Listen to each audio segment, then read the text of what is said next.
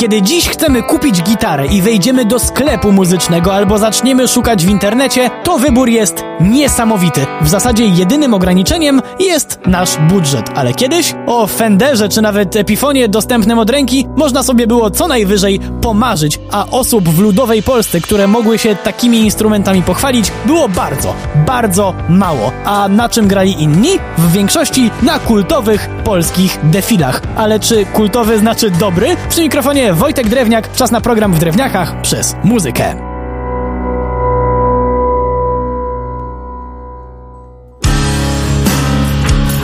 Historia firmy Defil jest nierozerwalnie związana z miastem Lubin. Lubin, nie Lublin. Wolę podkreślić tak na wszelki wypadek. Tak czy inaczej, to właśnie tam, w 1944 roku, nowa komunistyczna władza postanowiła założyć fabrykę instrumentów. Miejsce było odpowiednie, bo przed wojną była tam niemiecka fabryka fortepianów pana Langera, a budynki jakimś cudem się uchowały, a na bank były w lepszym stanie niż są dziś. Produkcja ruszyła z kopyta i początkowo nie było wstydu, bo w pierwszych latach działalności tej, może nie firmy, a przedsiębiorstwa, bo to przecież była państwówka, zatrudniono tam lutników czy rzemieślników jakkolwiek związanych wcześniej z muzyką. To też spod ich rąk wychodziły naprawdę nie najgorsze instrumenty, które mogły konkurować na przykład z czeskimi. Ale sielanka niestety nie trwała zbyt długo. Bo polityka pracy w PRL-u wyglądała tak, że pracować musiał każdy. To też często kończyło się tak, że jakiś stolarz kończył przeszkolenie do zawodu, po czym dostawał przydział do defila na zasadzie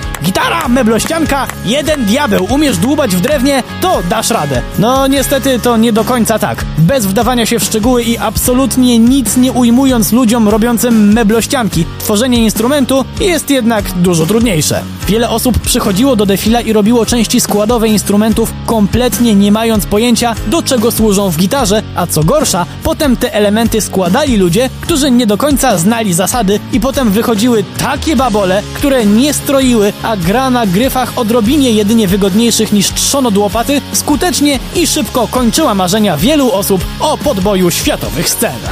Oczywiście zdarzały się wyjątki, bo na przykład w defilu praktyki odbywał pan Maciej Mansfeld, który później robił świetne gitary pod swoją marką. Tacy ludzie jak on przykładali się do roboty. Ich praca była wzorowa, tylko co z tego, skoro na końcu linii produkcyjnej i tak instrumenty sprawdzali ludzie, którzy w większości nie mieli pojęcia o muzyce i perełki Mansfelda wychodziły z fabryki razem z setkami żałosnych instrumentów. Teraz ktoś, kto trochę, ale nie za mocno siedzi w temacie gitar, może się mnie czepić, że chyba jednak Defil robił spoko gitary, a przynajmniej miał fajne wizualne projekty, skoro niedawno Gibson wypuścił model identyczny jak gitara Defil Cosmos. Oho, nie! Utnijmy czym prędzej głowę tej plotce. Faktycznie, w Polsce parę lat temu, po pojawieniu się w ofercie nowego modelu Gibsona, legendy wśród producentów gitar, zrobiło się bardzo głośno, że to przecież polski projekt. Przykro mi, ale jest dokładnie odwrotnie. Ten nowy Gibson był reedycją ich własnego modelu, produkowanego bardzo krótko, ale produkcję zaczęto w 1958 roku. Zatem to polski defil był z żyną modelu, o którym wcześniej mało kto słyszał. Generalnie, jak już jesteśmy przy luźnym podejściu bloku wschodniego do patentów, to warto sobie wspomnieć o elektronice stosowanej w defilach. W wielu przypadkach były to przetworniki przedsiębiorstwa Muza, które były dobrą, choć bezczelną kopią zachodnich przystawek Dimarcio.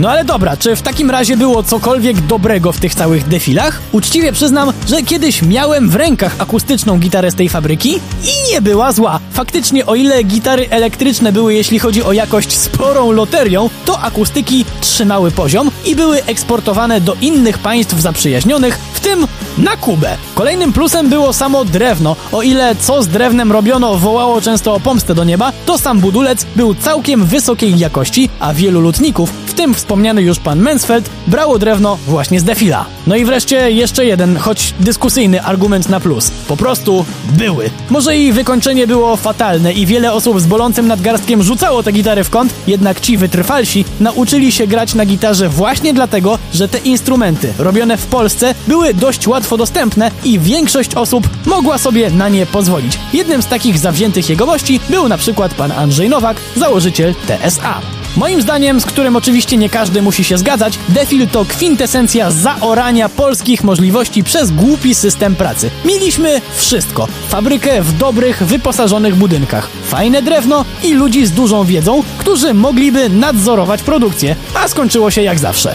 Wielka szkoda, bo zupełnie niedaleko, na południu, w Czechosłowacji, tym samym czasie i w tym samym ustroju kwitła Jolana, fabryka gitar, w której pracowali ludzie, którzy nie trafiali tam przypadkiem i którym się chciało. Czesi robili nieporównywalnie lepsze instrumenty również dla wielkich zachodnich marek jak Kramer czy Dean, ale nawet na ich własnej Jolanie Gracioso swoją przygodę z muzyką zaczynał Eric Clapton. Przy mikrofonie był Wojtek Drewniak.